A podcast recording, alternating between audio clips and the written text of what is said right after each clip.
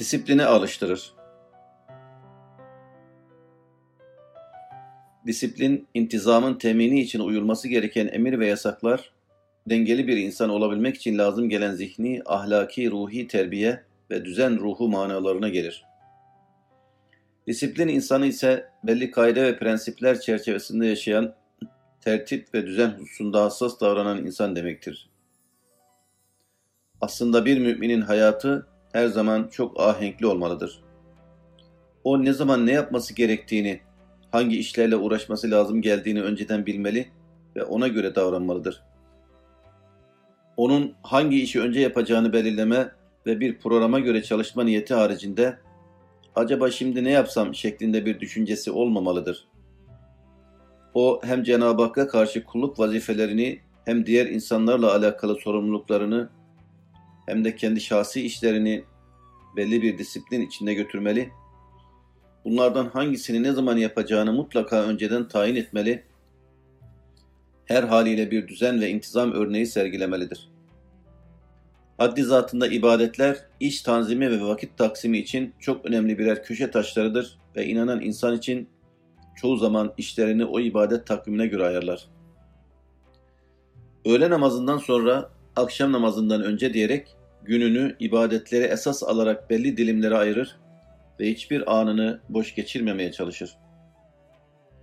Zamanın kıymetini bilen ve ömrü değerlendirilmesi gereken çok önemli bir nimet olarak gören kimseler, yeme içmeden yatıp kalkmaya kadar her şeyi disiplin altına alırlar. Hiçbir meselelerini dağınıklık içinde ve sürüncemede bırakmazlar. Onlar bilirler ki hem insanların hem de kurumların en verimli oldukları anlar, en düzenli oldukları zamanlardır.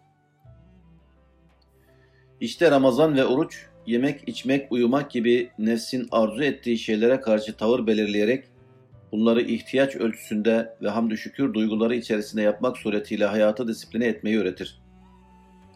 Nefsani isteklere karşı kalp ve ruh atmosferine sığınarak vicdanı harekete geçirip iradeyi güçlendirerek sürekli istikamet üzere olabilmeyi ders verir.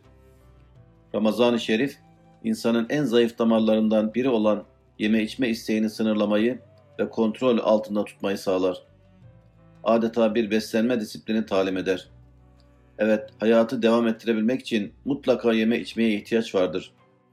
Ne var ki sağlığa dair lüzumlu prensipler hesaba katılmadan vakitli vakitsiz yenilip içilen her şey beden için zararlı olduğu gibi midenin kalbi ezecek kadar güçlenip insanı kalp ve ruhun dereceyi hayatından hayvaniyet ve cismaniyet çukurlarına düşürmesi de bir felakettir.'' Kişinin kendisi için felaket olduğu gibi Rabbinin hoşnutluğuna da bütünüyle zıttır. Bu mübarek ay boyunca tutulan oruç, yemek vakitlerini belirleme, israftan ve mideyi tıka basa doldurmaktan kaçınma, beden ve ruh sağlığına zarar veren şeylerden uzak durma ve aynı zamanda helal dairesi içinde kalarak arama el uzatmama hususlarında müminlere egzersiz yaptırır. Ramazanlaşabilen insanlara bu konularda disiplin ruhu kazandırır. Hakla münasebetin önemli bir şiarı da Kur'an okumak, Cenab-ı Allah'a dua edip yalvarmak ve sürekli ona teveccühte bulunmaktır. Ne var ki Kur'an-ı Kerim'in işlemeli sandıklar ve ipekten kılıflar içindeki hapsine son verip onu dil ve gönüllere şeker şerbet yapmak da pek çokları için bir manada ancak Ramazan-ı Şerif'te mümkün olmaktadır. Bu kutlu ay damaklara bir Kur'an tadı çalmakta ve insanlara bir evrada eskar disiplini de aşılamaktadır. İşte bir ay boyunca yeme içmeden yatıp, yatıp kalkmaya, ibadeti taattan evrada eskara kadar hayatın hemen her alanıyla alakalı bazı kaide ve kurallar çerçevesinde davranan, bir ölçüde disiplin ruhuna kavuşan ve düzenli yaşamaya alışan insanlar, Ramazan'dan sonra da aynı nizam ve intizamı koruyup devam ettirmelidirler.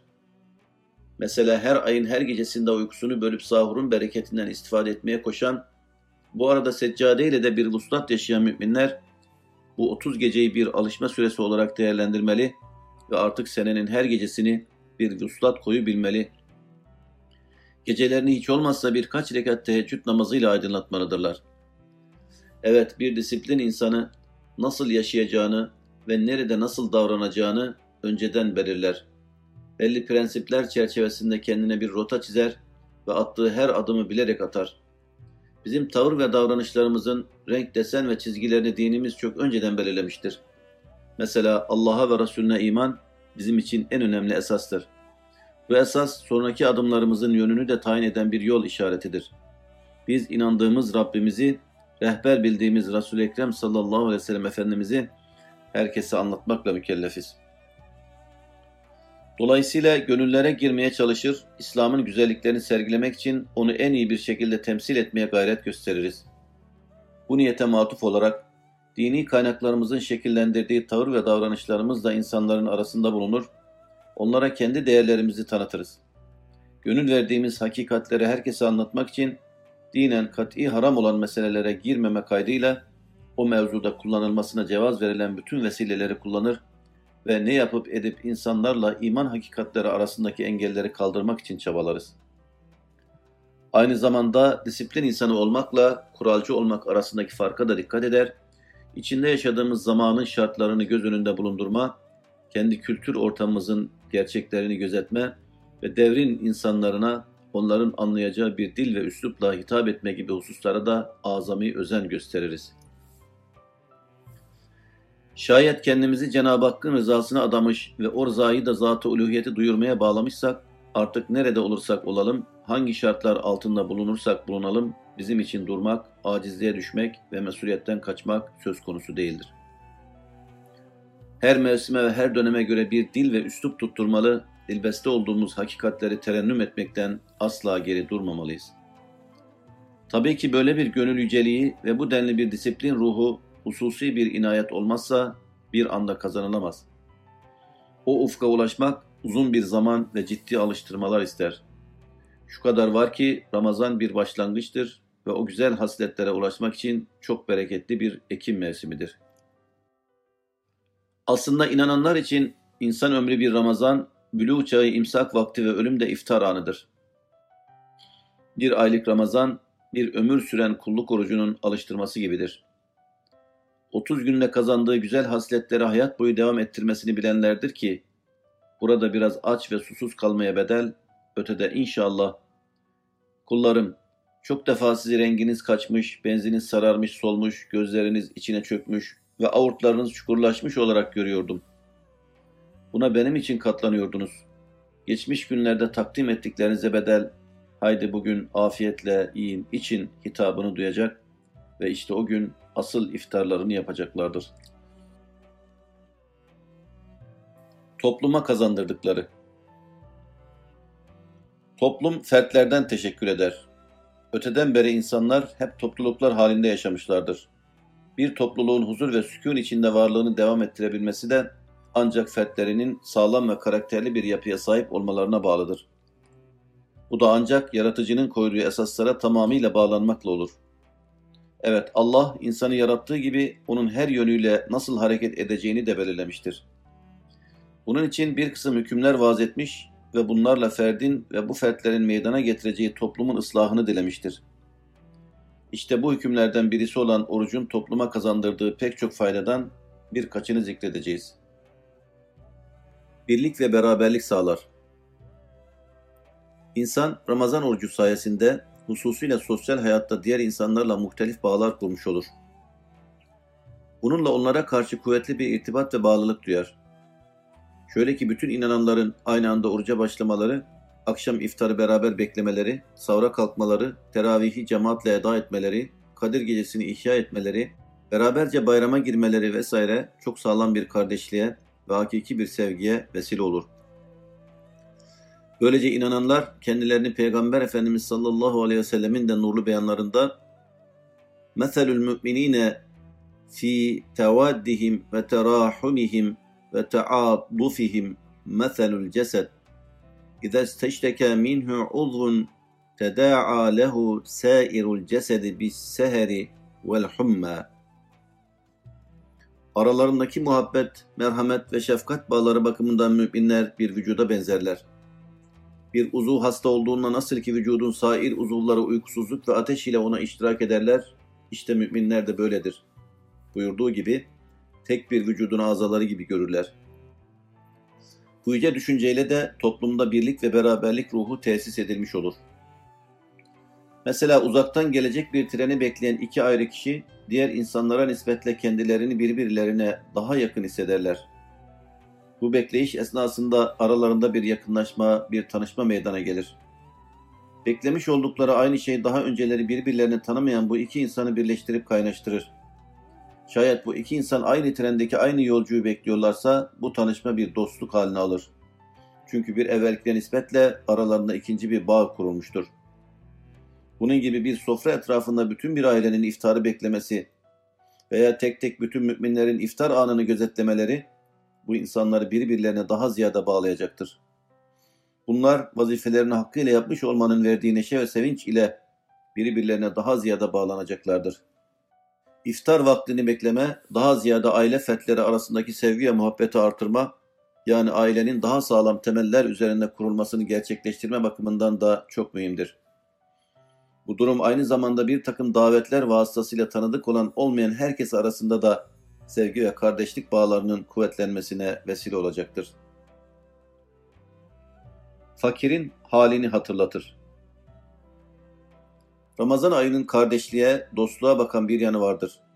İnsan oruç vesilesiyle yiyecek dahi bulamayan fakirlerin halini düşünür, açken onların durumunu çok daha iyi anlar. Bu durum o insanın cömertlik hislerini şahlandırır. Hislerindeki bu şahlanış iledir ki müminler yapacakları değişik hayır ve hasenatı özellikle Ramazan-ı Şerif'te yapmaya gayret etmişlerdir. İnsanlar mal mülk yönünden eşit değildirler. Kimisi daha doğar doğmaz dünyevi bir takım imkanlara sahip olurken, beri tarafta bir ömür tüketmesine rağmen maddi bir imkana sahip olamayan kimseler vardır. Her iki durumdaki insan da Cenab-ı Hak tarafından imtihana tabi tutulmaktadır. Allah Celle Celaluhu mal mülk verdiği zenginleri kendi hallerinde bırakmamış, onların zekat, sadaka, öşür gibi bir takım yollarla fakirlerin yardımını koşmalarını emretmiştir. Zenginin yardım elini uzatması, fakir ve muhtacı görüp gözetmesi ancak onun durumunu en iyi şekilde bizzat kendi nefsinde yaşamasıyla olur. Bunu zengine hissettirecek olan şey ise oruçtur. Oruç hayatını en lezzetli yiyeceklerle devam ettiren, belki açlığın nasıl bir şey olduğunu bile bilmeyen zengine belirli zaman dilimlerinde aç susuz kalmasını sağlamak suretiyle bizzat yaşayarak açlığın ve susuzluğun ne manaya geldiğini öğretir. Bu şekildeki bir açlık her türlü maddi imkana sahip olan zenginlerin farklı zaruret içinde olan kişilerin durumlarını anlamalarına, dolayısıyla onlara karşı olan tutum ve davranışlarının değişmesine, yardım etme duygusunun oluşup gelişmesine vesile olur.